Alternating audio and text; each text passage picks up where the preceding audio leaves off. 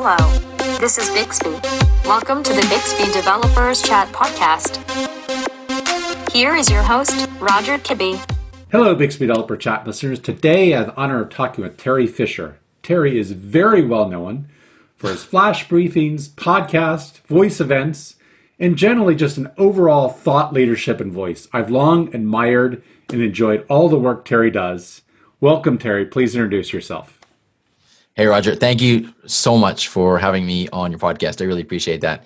And uh, yeah, my name's Teri Fisher. I live over in Vancouver, Vancouver, BC, Canada. I'm a physician.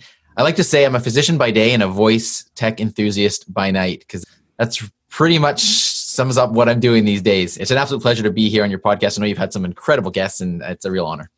Well, thanks, Teri. Hey, I definitely want to talk about voice, but I got to ask you about your day job first as a physician. Yeah. What kind of medicine do you practice? So I do a combination of family medicine, family practice, and then uh, when I was training, I was very interested in musculoskeletal medicine. So I did a fellowship in sports medicine, and so uh, a lot of my practice now, I'm specializing in sports and exercise medicine, and I still do some family medicine as well. But I work at the University of British Columbia, so I'm taking care of students at the university and the varsity athletes. And um, part of the medicine that I probably enjoy the most is working with teams and being a team physician for various sports and that sort of thing. It's a lot of fun. That's awesome. And then you're a voice guru at night. I think I've asked you before if you ever sleep because your energy seems tireless. Uh, oh, thanks. Yeah, it's, it's a lot easier when you really enjoy what you're doing. And people often ask me that. And the, the bottom line is if you have a hobby, and I'm sure everybody can relate to this, if there's something that you really enjoy doing and it's your hobby, you want to spend time reading about it, doing stuff, participating in it. And I've always been interested in technology, and it just so happens that voice technology is is uh, what I'm really uh, obsessed with now. So it makes it pretty easy to do this kind of stuff. Well, speaking about that obsession and that passion with the hobby of voice, tell me about how you first got started with voice. What was your first experience with a voice assistant? When did you first get one? So it's an interesting story because when I first became aware of voice technology in the context of how we're discussing it here, Alexa wasn't yet in Canada. And that was the first assistant that I became aware of. And being, like I said, be, I love technology. And I can remember going back to high school when before the Palm Pilot, there were these little Casio diaries that you could flip open and type in your friends' phone numbers. And I had one of those because I just wanted all the latest technology. Anyway, fast forward a whole bunch of years. And here we are. And I hear about Amazon Alexa initially as the first voice assistant. And I start looking into it and I realize it's not in Canada. But being that I love technology and I also love teaching, before medical school, I did a teaching degree and I love educating people. I thought, wow, this is a great opportunity for me to bring some of my passions together and hobbies. So I could create a website, Alexa in Canada, to educate people about this device because really I knew like it's just a matter of time until it comes to Canada. And so I created that that website and the timing was crazy. About 2 weeks later, Amazon announced it was coming to Canada. And of course, then I, I picked up my first device, and it was an older generation now of the Echo Dot. And I put that uh, in our living room, and myself, my family, my wife, my kids, we started talking with it, and we did the typical things that people do timers and, and music and that sort of thing. And actually, one of the neat things that we did was we paired it with our home audio system. We had just done a renovation and we had some speakers in our ceilings. And mm-hmm. so we had paired it with our home audio system. And now when we spoke to the device, we had this voice like coming through the house. And it was kind of scary on one level, but at the same time, it was pretty cool. And so, anyway, that was the first experience with it. And things evolved from there. That's hilarious. So Alexa, the Overlord, was coming from your you, from your you got it. speakers. I that would be if you'd never experienced it before. That would be a little eerie, right? Yeah. It was like the whole house was speaking to us. So uh, we had some fun with that and got it to say funny things over you know over the whole house, and it was a good time. So now you'd started this website to yep. teach people about Alexa and, and what they could do in Canada. And I, I, think you kicking off that website was the impetus for Amazon to go live, clearly. I mean, in, in Canada. there you go. It's actually funny. If you go back and look at my first blog post on there, it's mm-hmm. all about, oh, I hope this device comes to Canada soon. And within and a couple of weeks, it's like, hey, everybody, this device is in Canada.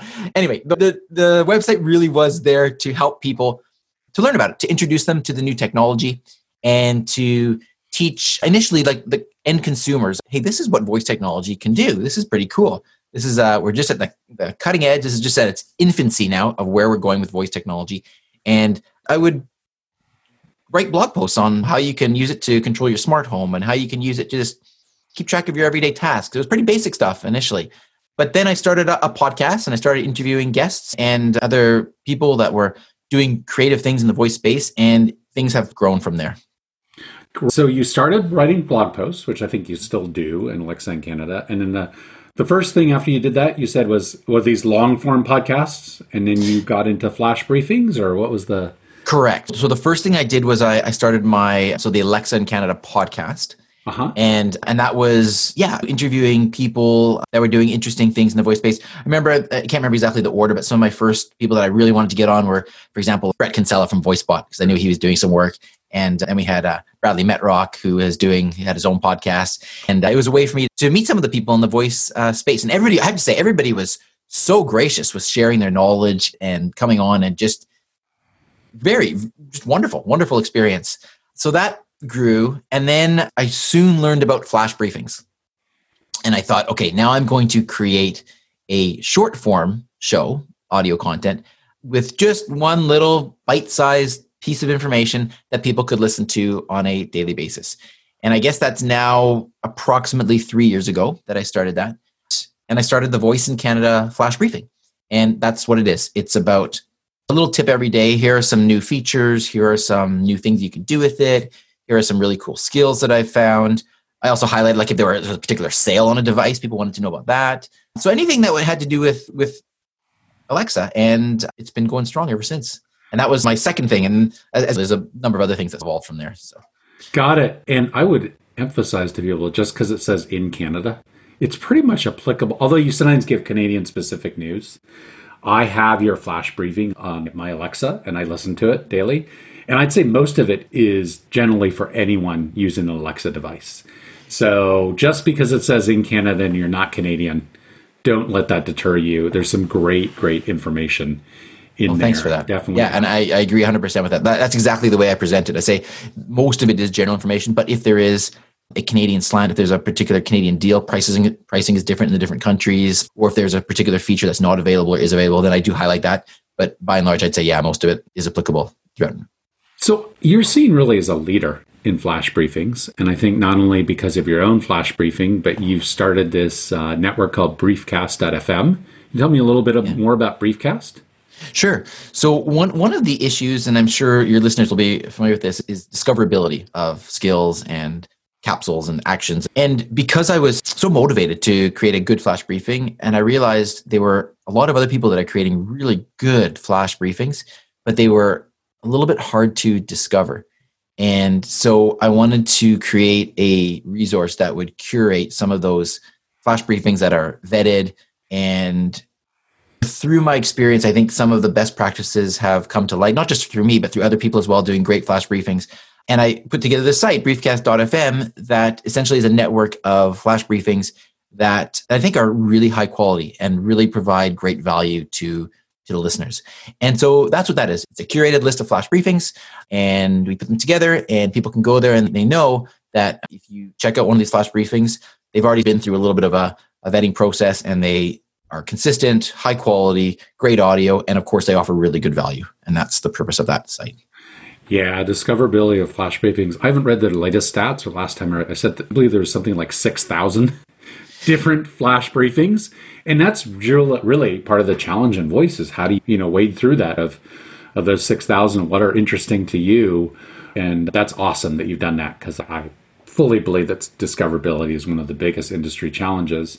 Yeah. And we can't all rely on the big players the Amazons, Googles, Samsungs, and eventually Apples, hopefully, of the world to solve that. Right. We have to go out and solve it and go right. and do things like what you did with Briefcast and say, hey, I have this successful thing. I love these. Let's share. So someone right. who's interested Absolutely. in yours can be and, introduced to someone else's or vice versa. Absolutely. And along those lines, to be perfectly honest, it's great if the Samsungs, the Googles, the Amazons help with discoverability, but I don't really feel that it's their responsibility, to be perfectly honest. It's like any other product in the marketplace, it's the creator's responsibility to market it if they want to do so.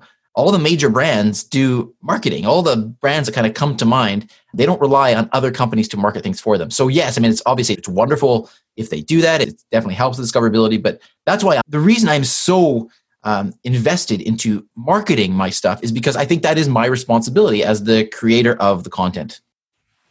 Yeah, people forget. I think the App Store has three or four million apps, and the Play Store has something like that. The mobile world has exactly the same challenge. It's just they've discovered, hey, you better market your stuff or it's going to end up in that three or four million, you know, in a huge, there's two million things that have no reviews in the App Store. So, same challenge in mobile. And I think it's good to remind ourselves that we're not the only industry with that challenge. Hey, right. Teri, you're, I believe you're getting close to your 1000th episode, which is truly an impressive achievement. And I'm just wondering, how do you keep things fresh a thousand episodes in? Or actually, first, when is your thousandth episode airing? Yeah. And how do you keep things fresh a thousand okay. episodes in? Yeah, thanks for asking about that. My thousandth episode, consecutive episode, is November 14th. And for those that follow along, you'll know that there's a, we're having a big celebration at the Voice Den on November 14th, the party edition. So uh, I encourage everybody to check that out. But yeah, how do I keep things fresh? The good thing about the voice technology industry is that things move fast. And so there is always new content. So this gets into sort of how I organize my flash briefings, but and I have a course on this. But basically, I I break down my flash briefings into sort of subcategories. And so, for example, I'll have, as, as I mentioned earlier, I'll have a tip, so how to use your voice assistant. I'll have a skill highlight. I'll have a use case, a routine, and so on. And what I do is then here's a little here's a little trick that I use is I subscribe to Google Alerts. And for in my case, I put in the keywords Alexa, Canada, I may have some other ones, and every single day I get an email sent to me, a news alert from Google for any article that includes those keywords. And then what I do is I simply look through some of those articles, I find things that are interesting, and I pick out a little tip and I turn that into a flash briefing. And that way, there's always something new coming in. It's a fast moving industry, so there's lots of news to make it interesting. The other thing that really comes through, and I want to give you kudos, is you can feel your passion.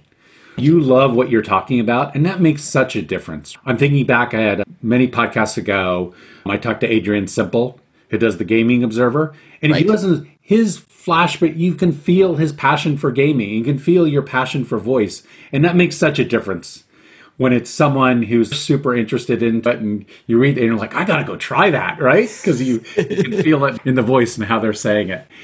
Yeah. Hey, Teri, I've spoken to a lot of people who are, you know, interested in creating a flash briefing and or a podcast. What advice would you have for people just starting out? first of all, it's an incredible opportunity right now. I mean, just as a whole, audio, we're in the voice technology industry here, but audio, I think, is the way things are going. What advice do I have for them starting out is I think the first bit of advice is actually to figure out what their purpose is, what their goal is. Because if you're doing it just for fun, that's fantastic. Like by all means, do it just for fun. And but that and that's when your passion is going to come through. So you're going to be consistent with it. But if you're doing it because you are trying to get a message out to solve a problem that you're not necessarily 100% passionate about, it makes things difficult because being consistent is hard work. It is hard work. And so, I guess the biggest piece of advice I can give is find something that has a real purpose, that you're solving a person's problem with through the content that you're producing. And it's got to be something that you enjoy talking about because otherwise it's very difficult to maintain it and to be consistent. So in my case, yeah, I'm helping people to learn more about the, the voice technology. I'm obviously like I love doing it. I'm very passionate about it, and so it makes things a little bit easier for me to do that. And that's what I would suggest other people to do as well. That's such salient advice. Pursue your passions. Yep. And if success comes along with it, that's awesome. Mm-hmm. And I would say at worst, you have one very passionate fan yourself. so that's right. Well, you know, I mean, it's a lot more fun to do things that you enjoy. It's funny that you say that, pursue your passion. And because everything that I've created came from a hobby. Like it's, mm-hmm. I know I, I have my day job. I came home, I sat down and I thought, wow, this is really cool technology. I'm just going to start talking about it and see where this leads me. And one thing led to another. And still, it's a hobby. I consider it a hobby. And that's the way it is. And it makes it that much easier to continue doing it because I just love what I'm talking about. The, the industry is is kind of plagued with a lot of people starting podcasts. And right before this interview a few days ago, I looked it up, and it's something like fifty percent of podcasts stop. Uh, if a thousand started this month, five hundred stopped this month, which is an incredible wow. failure yeah. rate. Yeah. I, I heard this term pod fade. which I thought was uh, kind of a fun way of thinking about it. Although it's no no fun to think about all these things failing clearly your passion keeps you going. Anything else advice you'd give to people about you know kind of keeping things going if they already have a flash briefing or a podcast and maybe they're running into that wall of oh my gosh what do I do next? I've talked to everyone. I've talked about everything. Yeah, that, that's a great question too. I think having systems in place to make things more organized for you and to try to automate things as much as you possibly can. Now, that obviously that doesn't mean automate the content because the content's got to be fresh but having systems in place i'm very very systematic with the way i set up sort of the logistics of my flash briefing so that i make it as easy as possible for me to simply sit down and record my content so whether that be just having a, a template in i use garageband template in garageband ready with my sonic branding at the beginning at the end of one track and i just know that when i sit down i open up my template i just select my first track I've got my microphones all set up. Everything, nothing needs to be set up. I've got my little system. So literally, I hit record, I speak it, stop, export, and go. And at the same time, I have a spreadsheet um, that I use where I keep track of the date. I keep track of titles of my flash briefings. I keep track of, as I talked about, those different subtopics. So in case I'm missing something, I do that. I, as well, in my spreadsheet, I will include special holidays or events. So if I know I want to highlight that. So I'm not constantly it just takes some of the the cognitive load off of each episode. You know, Halloween's coming up at the time we're recording this. So I've got a little note in my spreadsheet on, on October 31st, Halloween. So it's just one less thing to think about. And I know that for that particular day, when I sit down, I want to have something that's relevant to Halloween and it brings it relevant to people's lives. And so I think, yeah, having systems is probably a really good way to ease in the burden, if you will, of constantly recording stuff, but also just knowing that when you start doing something like this, there's that commitment that you have to make to be consistent. And I always tell people, imagine if you listen to your favorite radio station and they were on one day and then the next day they're just they're, they're not on the air, they're off, they're gone. And then one day they show up and then the next day they're gone. Like like how often are you going to go back to that radio station? You're not. And cons- consistency is one of the most challenging parts of creating this type of content. And I recognize that it's not easy. But again, having those systems in place, I think, make it um, a little bit easier on you. I think that's such great advice to be organized. Get your tooling all together. You said you use GarageBand. I use Descript for my podcast. Yep. Whatever tool works for you, right. get it going. It. I always say the interview in a podcast that's the easy part it's actually the editing around and getting it all there and getting it out is the hard part right a lot of the, the hard work and so make that as easy as possible so you can focus on frankly the fun part which is right. having a conversation or talking about what you're doing and make the other stuff as mechanical and easy as possible. I think great great advice. Exactly. hey before we continue i want to do something a little different. Uh, we've been talking about your flash briefings. So i think what we should do is play a flash briefing. Great. So what great. Love it. do is play one of your flash briefings. So without further ado let's play it Well, hey there. How are you doing? It's Teri Fisher here with your flash briefing for Thursday. And I got to tell you about yesterday. Yesterday was the Voice Den, and I announced a couple of new things. And I've got to tell you about them right here because I think you might be a little bit interested, particularly in one of them because it might involve winning surprises. Here's the deal. If you played along in the past, you may be familiar with the game Crack the Code. The Crack the Code is a game that works by listening to this very flash briefing, Voice in Canada, starting November 4th for 10 days, November 4th to November 14th. We have the next generation of Crack the Code happening, Crack the Code 1000, and it's all about celebrating the 1000th consecutive flash briefing of Voice in Canada. Leading up to November 14th, that will be the day of the 1000th flash flash briefing and there will be a party session of the voice den. And by the way you can get all the information about that party session at thevoiceden.com but here's the deal. If you choose to play along with this crack the code game, see if you can solve the riddles that I give you each day and then go to the skill, crack the code and talk to that skill and see if you are correct. If you can collect all of the pieces of the puzzle and crack the final code, then you will be in the running for well, more than $2,000 worth of voice prizes. Uh, it's a huge prize package. Let me tell you what's included in that. First of all, actually, even before I do that, I should tell you the companies that have donated prizes. Attention Live, thank you, thank you. They are donating the uh, you may have seen the Ring Always Home Cam. It is the uh, the drone that flies around your home. It's not even available yet, but when it is available, the winner will receive one of those. Uh, Vixen Labs is uh, donating the Amazon Echo Show 10. Again, not available yet. When it's available, you will get one. It is the new Echo Show display that rotates. Dabble Lab is donating a pair of Amazon Echo Buds. Uh, Speak2Web, they're donating a blue Snowball Ice microphone as well as a one year subscription to one of their WordPress plugins that helps you incorporate voice into your website. Uh, I'm donating a Voice is My OS t-shirt, color of your choice. VoiceFlow is donating a one-year pro license to their service.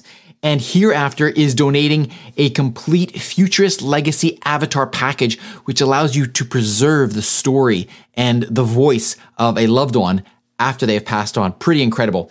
And uh, just to make things a little bit more fun, even if you don't manage to crack the code, you're still in the running for an Amazon Echo Show 5, which will be a participation prize. So that's the first bit of news. I've got some more news, but I'm going to save that for tomorrow. And uh, in the meantime, uh, you enter this contest? Well, just keep listening to this flash briefing, and you can go and check out the details at alexa in canada.ca slash crack the code. All right, talk to you soon.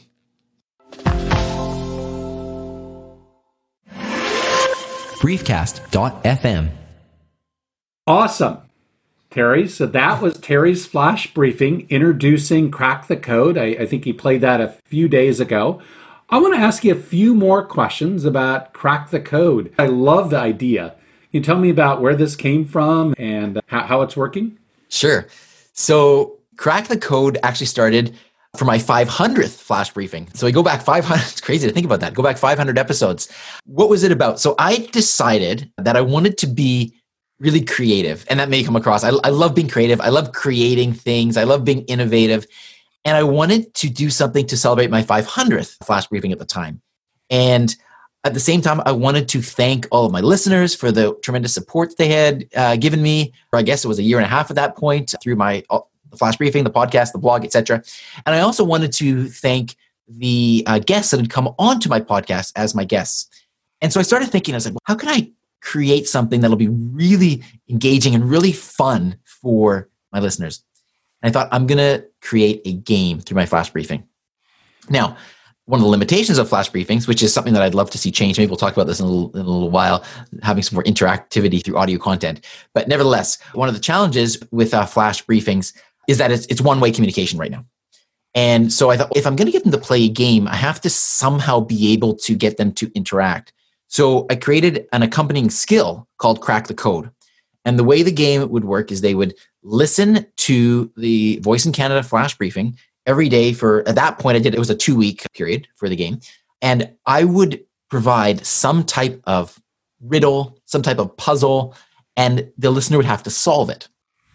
And sometimes it would be easy, sometimes it would be a little more challenging, but they'd have to solve it. And then if they wanted to play along and they solved it, they would then go to the skill, crack the code, open crack the code, and the skill would talk to them. And then when prompted, it would they'd be asked to give what they thought was the answer to the daily riddle.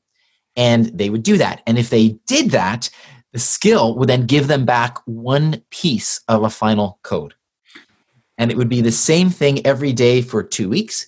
And by the end of the two weeks, if they had assembled all of those 14 little pieces of the final code, they could then put that together and say the final code, crack the code, so to speak, and then they would be told how they can win a grand prize package. I love that uh, marketing across those modalities. So listen to my flash briefing, but if you want to win something, you got to use my skill, And you got to listen to my flash briefing. Great. That's a great virtuous cycle. And the thing is, on top of that, what I realized is that people were joining late. So mm-hmm. as word got out about the, the contest, and there was some incentives also for people to share the contest. And but as word got out about the contest, people were wanting to go back and listen to the first flash briefings from those first 14 days that maybe they jo- joined in day seven and they missed the first six. So what I realized is that I embedded all of the flash briefing audio files on my website as well because by the nature of flash briefings after you listen to them the next day it's gone there's a new one. So what it actually ended up doing in terms of a mar- from a marketing perspective it actually drove a lot of traffic to my website because people wanted to hear the previous flash briefings as well. Got and it. by embedding it on the site that was another location for them to find it. Anyway so they did that and it, it was tremendous. It really turned out really well and there was tremendous engagement. And uh, so since then i launched it again. I think it was at about 750 if i'm not mistaken and now this is the third generation of it, and I'm launching it again for the 1000th uh, flash briefing. And it's launched as of November 4th. It'll run till November 14th for 10 days. We'll announce the winner again at, at the Voice Den party on November 14th. And as usual, if a person is joining in late, they can go back to the website voiceincanada.ca or alexacanada.ca slash crack the code and they can see the previous ones. So you're setting expectations that every 250 flash briefing, oh boy, you do something innovative. You got a thousand now, so you got to think about 1250, right? Oh, 1250. That's 1250 comes around really quick. Uh, it's amazing because, like I said, with my spreadsheet, you know, I can see my episode number. And I was getting to 950, 951, 952. And I'm like, oh boy, thousands coming up. I better get working on something here. So anyway, it's uh it's all coming together. So it's great.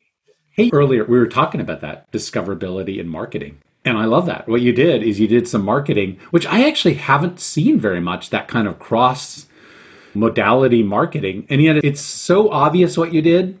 And it hadn't been done, and then you did it, and it's been super successful. Yeah. And I just like to see that kind of thing in the industry is more kind of creative thinking about. I, I listen, I have this kind of one way, at least right now. We definitely could talk about how podcasts should be lovely and flash briefings could be two way. Yep. Medium, and then I have voice, which is interactive, and marrying the two. Great, great idea for marketing and discoverability and getting more listeners and getting more excitement about what you do. And then it brought people to your website. So there's the third, you know, property brought into it. So good yeah. idea. Yeah. Oh, it's great uh, fun. So one of your latest creations is the Voice Den fabulous. I was honored to be a guest at the last Voice Den. For those of the listeners who don't know what it is, can you describe what the Voice Den is? And I'd love to hear the story of how you came up with the Voice Den. Sure. First of all, the Voice Den, the way I describe it is it's a it's an online virtual reality show. Kind of like Shark Tank where we bring on some guests who are well known in the voice industry, people like you, Roger. So I was thrilled to have you on there and people get to come on live on the show and ask questions and it's very informal. Now if i take a step back and explain that a little bit more so i started this now about six months ago when we were really into the whole covid situation. And all of the in-person events were being shut down. Everything was being canceled. And i'm sure you can remember that and listeners can remember that. It seemed every day in the news some other big conference was being canceled. And what I realize is that, at least from my perspective, when I go to these voice events and the voice conferences, I love them. The, the content is incredible. My absolute favorite part about it, though, is meeting everybody and networking with people. And some of the best uh, times I've had is after the sessions when you go out for dinner mm. or you just go out for a drink and you just hang out and you chat and you get to speak with some of the people that you've been following on social media and see what they're up to and you get some advice and you bounce ideas off of each other. And i think that's incredibly valuable. And i started thinking about can that be created online? How can you create that sort of environment? Almost like the happy hour environment online. And when i started thinking about that i realized yeah you certainly could do that but it's all a, a matter of how you frame the event. And so i wanted to create this event that had no lectures there is no script. There is no like selling. Nobody's getting up there making a pitch for a product. And it truly is getting together with people that we all would have loved to have had the opportunity to sit down around a dinner table and, and have some dinner with. And so I started reaching out to people, we call them the voice fluencers, to come on the show. And we have five on there every show. And then we just have a live audience and they ask their questions. Bring them up on screen. They get to have an authentic dialogue with some of these people. And everybody else gets to sit around and listen into this conversation as if they were sitting around the table. And as much as possible, that's the environment that I'm trying to reproduce. And I'm I'm really thrilled that it's been it's been received really well, and and, and I love it. It's a lot of fun. A really uh, fun event to put on. Yeah, it is a lot of fun, and yeah, you're right. It's a little bit of, and I, I completely agree with you. It's the hallway conversations at a show, or the beer afterwards, or the person you never you just know their social media handle and you're like hey this is you're not that's just right. a bot right that's right you know? that's right you meet and i think that's great and the voice den and i love it and I'll, it, there's a certain irreverency to it, which I and I say in the best way of there's a casualness to it. Uh-huh. I think it's the timing, and I love it. The chat that goes on, right? There's a there's people talking, and there's this chat going off, and you do a really good job of saying, "Hey, it's a serious thing." People talk about what they're interested in, their experience of voice, yep. but there's also a casualness about it that is so very different than almost everything else you see online. One of the things that happens when we go all online is everything gets very formal and presented and it's the opportunity to pre-record everything right yeah, yeah. so it, it looks it's very polished but sometimes almost overly polished and so i love the voice den it's a great way to do that hey Thank you. when is the next voice den so the next voice den is November 14th. That's a special one because normally I do them on Wednesday evenings at 5. The normal time, I should say, is Wednesday evenings, 5 p.m. Pacific time, which is what we will go back to for the December one. But the November one, because it is the 1000th flash briefing, because we're having a special celebration on, I wanted to make it a party, which is why it's on Saturday, November 14th at 5 p.m. It's normally a one hour show. The Saturday party one is going to be a two hour show from 5 to 7. And I'm really excited to say that we have not five, but 27 voice fluencers on the show. And it's going to be a lot of fun. There are a lot of surprises, things that I can't give away just yet, but I will uh, just tease out the fact that there are prizes to be won not only for Crack the Code, but other things as well. And there are some things that I've never done before on the show, and they will be happening at the party as well. So uh, all the information there is at thevoiceden.com. So everybody, come join us for a lot of fun. Please do. And I'll definitely put that in the, the show notes, the link to that. But these are a lot of fun. I know I'll definitely be there. I know it's a bit of a who's who in voice and then just a bunch of other people who are interested they're super fun and uh, it'll be me even more of a party atmosphere celebrating 1000 episodes and right. on a saturday night uh, it'll be our, our virtual covid saturday night beer so to speak that's right that's right yeah. and, and just just to pick up on something you said, one of the yes, we've got the voice influencers, we've got the well-known personalities in the voice industry, but one of the things that I love, absolutely love about it, is being able to bring on the show people that are new to the industry mm-hmm. or really are um, just trying to learn. And whenever somebody new comes on that I've never met before, it's wow, this is really cool that you're coming on the show and we all get to meet you. And, and anyway, I just love that aspect. So, yeah, it's awesome. Hey, Teri, like I said, you are tireless because now I've started to see these new hashtags. Voice is my OS about and around and some cool graphics. You made one for me, thank you. And lots of other cool people involved in voice. There's these great graphics and a little saying there. Tell me a little bit more about Voice is My OS and how that came about and what your thinking is around that. Sure. Voice is My OS is about a concept that I have been thinking about now for maybe two years. You know, shortly after I got involved in the voice technology industry, I started thinking about it. And a lot of people are talking about how there's a paradigm shift from keyboard as an interface to a mouse as an interface to a touch screen on our mobile phone. And I think voice now is the next step in, in terms of an operating system. And just look at how we're interacting right now. I'd say that voice is my OS. That is the way I operate as a human being. Mm-hmm. And I wanted to highlight the different thoughts that everybody has about voice being the next operating system. One of the things that I thought about was what makes voice the next operating system? What are the reasons for it? And I broke down voice, V O I C E, into an acronym that I think uh, captures some of those key concepts of voice as an operating system. And So just very brief, like voice is versatile, meaning like we can multitask. We can be driving when we're using our voice, and we certainly shouldn't be texting and all that kind of stuff. O meaning it's omnipresent. So you don't have to be looking in the direction of, for example, a screen or a piece of paper to communicate. You can hear it all around you, just omnipresent. So it's, it's audio. The I, I innate, right? When babies are born, the first thing that they do is they use their voice. They cry. Hmm. And so voice is innate. C, contextual, meaning that you can hear the emotion in my voice or in someone's voice. There's also a lot of research being done into vocal biomarkers, so you can start to hear the physical states of people hmm. by the way that they speak. That's something that we can't do, obviously, when you're writing or looking at a screen. And E, being efficient. Voice is three to four times faster than the average person can type. And when you take those five reasons together, I think that voice truly is the next operating system.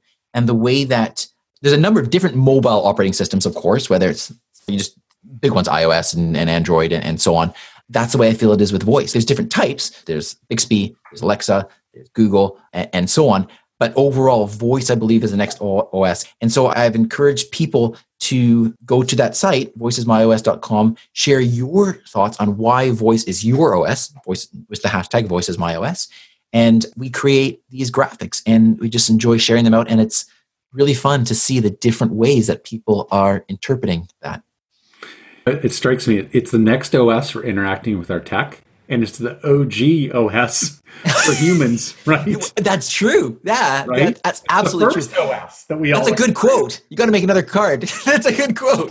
Ah, another card. Yeah. things there. But yeah, it's, it's that's a lot of fun, and I I love it. And I think it's you do such a great job, Teri, of making something. It's fun, but there's a serious message behind it, which is absolutely true. Is this is the next great way to interact with our tech, and let's all start thinking about that and then Absolutely. explore all the possibilities with it because we're so early in there.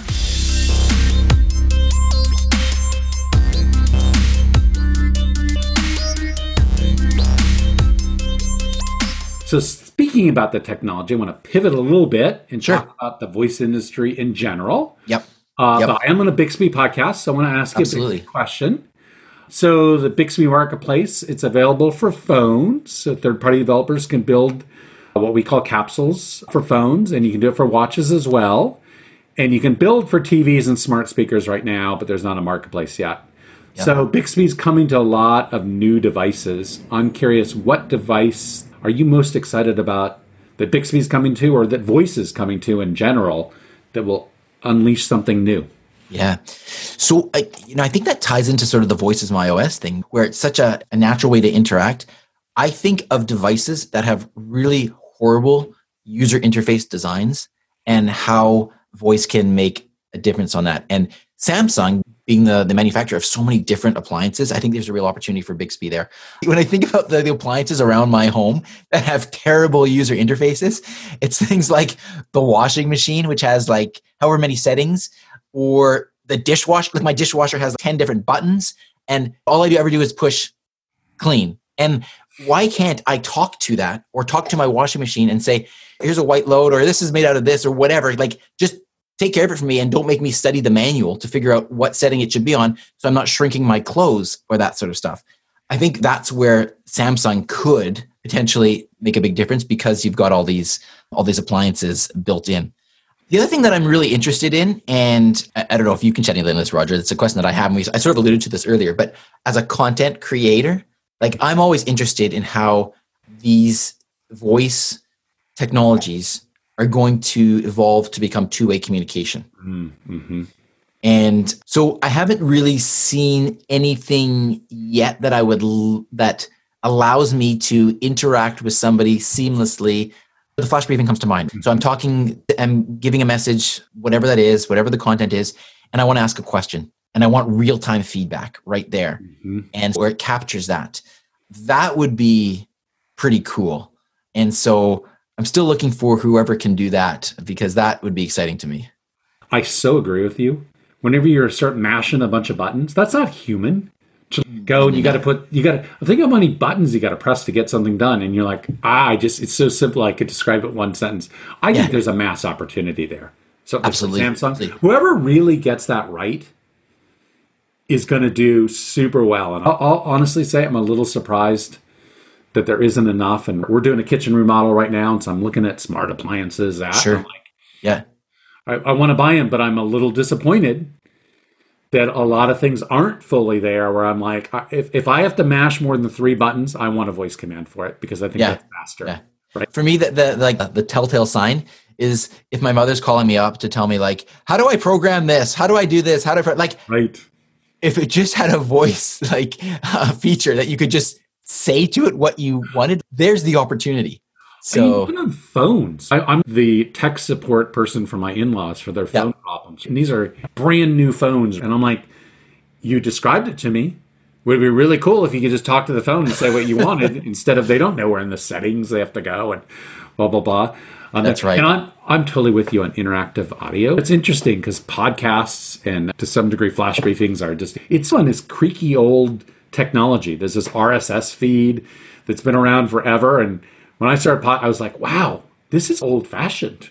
How how Yeah. they do things when you post a podcast and it takes several hours to propagate to the different players, and there's such an opportunity, and I'm I'm encouraged by big players like in audio like spotify going in and buying some maybe they'll modernize that industry because you're absolutely right wouldn't it be cool if you could ask your listeners a question yeah.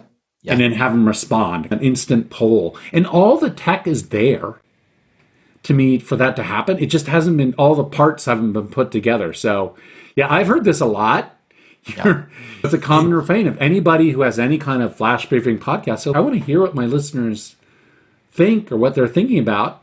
And i'm talking to them on a voice device. Why can't they talk back? It makes so much sense. So And- hey someone just- here- there's the great startup idea yeah, there it is. There it is. And, and, and, and just what we're talking about, like with, with crack the code, where I'm, I have the flash briefing and I have to tell them to go to another skill.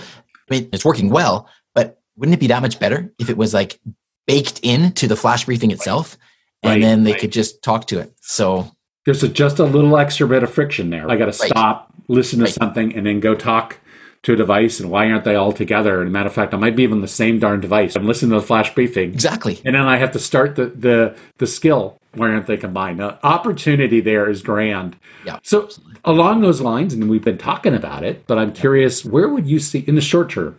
Where would you like to see the industry go? What kind of improvements could be made over the next year or so? Or what's your prediction too of over what might happen in the next year or so? So obviously we're in a very different world now. And here's where I can put on my physician hat a little bit. With everything that's going on with COVID, it has really accelerated telemedicine. And I think there's so much opportunity to now bring voice uh, into the healthcare space. Yes, there are challenges for sure with privacy, security, and I would love to see some real advancements in that area so that more people can start taking advantage of of actually providing care in their home Mhm. because one of the things that at least as a canadian physician is the public system is, is tremendously overworked Mhm. and if we could take some of the pressure off of the healthcare that is provided in the hospitals and bring it actually into the home through voice Mhm. assistant smart speakers devices whatever you want to call them i mean that has the opportunity to do some real good for society and whether it's just talking to your device and going through some symptoms and giving you perhaps a probability of what's going on and maybe alert you to see your physician in a, in a timely manner or maybe it's just like accessing some of your test results through your voice. I mean it's, it's a huge list of things that you could do there. But I, that's where there's a huge um, opportunity. And i think that if there's a silver lining in covid i hope that it will accelerate that type of, of technology adoption.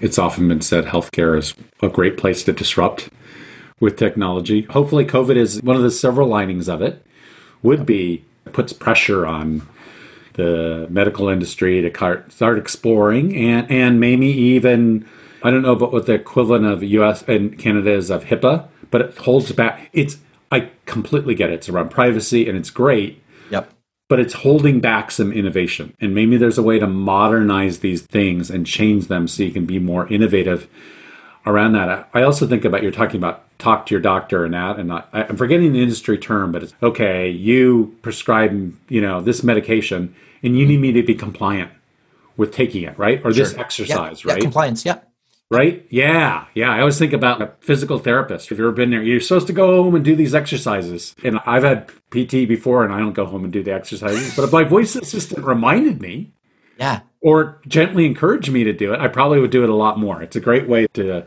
ensure that. There are so many use cases here for voice in healthcare. It's actually, I, I gave a TEDx talk about that about a year and a half or two years now, specifically about voice technology in healthcare. And whether it's from being a care aid to an elderly relative that wants to just have that extra, those extra reminders during the day of to take their medication or when their appointments are, to actually being diagnostic, to like to listening to the sound of your voice, those vocal biomarkers that we were talking about Uh huh. um, to being a, a guide to the diabetic who needs help on their daily basis, monitoring and checking their levels of insulin and their blood sugar levels. There's so much that can be done there. And what's interesting is from a telemedicine perspective, some of the regulations have been relaxed a little bit. Like certain video conferencing tools have been allowed now Hmm. and because of COVID. And so is the world falling apart because of that? I don't think so. And I think that's, in my opinion, I think that's a good thing. And perhaps we need to think about that in terms of voice technology as well. Lots of opportunity there. There's our second entrepreneurial. there it is. Go it build is. something there. No, I think that's a grand place. Hey, let me ask you to take out your crystal ball Okay. right, and Okay. rub it. Yep. And uh, five or ten years down the line, where, where's voice going to be in five or ten years? So maybe I'll go back to the medical perspective here because we're on that topic. Sure. I think I think this is really interesting. I think in the next five to ten years, this is my vision, this is my hope, that what I was starting to describe there, where we can take some of the pressure off the hospitals, truly is we're, we're experiencing that. So what I mean by that is you get up in the morning, let's say, and uh, I'll paint a paint a picture here, a little scenario. You get up in the morning and you're not feeling great. You're just you're feeling sick, or maybe you've got a cough, and so you cough, and your smart speaker hears you cough, knows that's out of the ordinary for you. It's already running some analysis based on the type of cough to try to figure out what this potentially could be. It starts asking you questions with your permission about do you have a fever, do you have shortness of breath, etc. It goes through a whole bunch of questions similar to what a physician would do. And then using the AI and the algorithms, which of course have to be validated, it comes up with a probability. And it says maybe if it was in today's world, it might say your probability of COVID is such and such. Or maybe it says, based on the symptoms that you told me, I think you may have strep throat. Hmm. So now the next step is we have to confirm that with a test. Whoever the supplier is, the voice assistant says to you, look, we need to get you a strep test. Should we just deliver one to your home? Great. And so now through this voice interaction, you've now gone the next step of getting a diagnostic test. A drone delivers this test to your home. You pick it up. This test now is as an IoT connection, Internet of Things connection. Maybe it's through Bluetooth, maybe it's through some other technology five years from now. And the voice assistant now knows that you have that device, this test kit. It walks you through how to do it through voice. So you do the test and it analyzes the results. The voice assistant is guiding you through the whole way, it's telling you what the results are. And now it says, you know what? You need some antibiotics. But based on my previous interactions with you, I already know some of your medical history. I know that you're allergic to this antibiotic. So we need to send you this particular one. Can we file a prescription and send it to your home? A little while later, another drone comes, delivers you your antibiotic. Now you are talking to your assistant, is giving you your reminders of when to take your antibiotic. It's checking up on you. It's monitoring for any potential complications or anything that would be an issue and a reason for you to go see your doctor. But it's monitoring your care and it's making sure that you are recovering as you should be.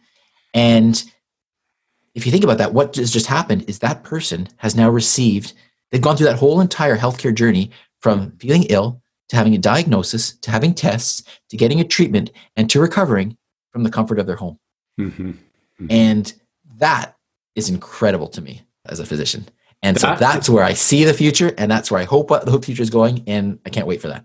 That's a, not only a revolution in healthcare, but just bettering us as humans, catching things earlier and doing that. Wow. I would love to see that. I tell all my guests we're going to find a place in five or 10 years to get together Yeah. and, and check and see how good our predictions Oh, were. I'd love that. so put it on your calendar. I don't know, somewhere in five to 10 years, Yep. we'll have to have a beer and see and, and, and compare notes on, on these predictions there. Hey, Great. Teri, you've obviously done so many things with voice and podcasts and flash briefings, and obviously you use a lot of the skills and actions. What are some, not things that you built, But what are some of Yeah. the, your very favorite voice experiences? So uh, again, that ranges. So everything from really simple games that just allow me to interact with my family in a way that's fun and brings us together. but some of those games, the skill like Akinator, where you have to predict the the or you're- you're asking the device is asking you questions and trying to predict who you're thinking about. That always blows people away when they could come over to the home and we'd play that game and like, how does it know that? And my kids and I have fun just sitting around and coming up with wacky people to think about. And it just the communal experience of voice is fantastic as a content creator, one of the things that I'm very excited about, and I've been speaking about it in, through a partnership um, with Ian Utility of Attention Live, is he's creating technology that allows content creators to share their content live streamed through the voice assistant. Mhm. And so I think that's another step forward in that content creation. So it's not just a flash briefing that's recorded, but it's actually, hey, we could be doing an interview and streaming that live through the latest smart speaker, whichever company that is. And so I think there's a lot of potential with that as well. Yeah, I think those are two of my two of the things that are top of mind for me at the moment. Great, great. So, uh, Teri, if people want to keep in touch with you or what your very many different, your podcast, your flash briefing, the voice den, voice is my OS, what, what's the best way to do? I think probably the best way is I've I've put together one website where everything falls under that website now at drterifisher.com. And it's kind of an interesting spelling D R T E R I F I S H E R.com. And I'm probably of the social media channels most active on uh, Twitter. And it's the same handle, Dr. Teri Fisher. I'm happy to chat with anybody uh, about anything that's even remotely related to voice. I love chatting about it. And uh, yeah, thank you very much, Roger. Yeah, absolutely. We'll put all that information in the show notes, and I'll actually put individual links to the different voice voice efforts. Sure. You know, I was trying to think of the right word to describe everything you've done in voice, and it, it's hard, right? Uh, everything this voice guru. Thank you. Um, so speaking of which, Teri, you're a tireless advocate for voice and for modernizing healthcare, and that was a really interesting discussion today. And I think the voice ecosystem it just benefits enormously from your advocacy, your insight, your thought leadership. And I've really, really enjoyed talking to you today. So thank you so much. My absolute pleasure, Roger. And it's a real privilege, a real honor to be on your podcast. I still remember when we first met at one of the voice events, and I think you came up to me and introduced yourself, and I was like, "Oh, nice to meet you, Roger." And who knew that two years later, whenever it is, that here we are uh, recording a podcast, and it's uh, boy, it's wonderful. What a, what a great community. So th- thank you again for having me on your podcast. I really appreciate it. Absolutely. Thanks for being a guest. All right, that's all, folks. Till next time, this is Roger Kibbe of the Bixby Developers Chat Podcast, signing off.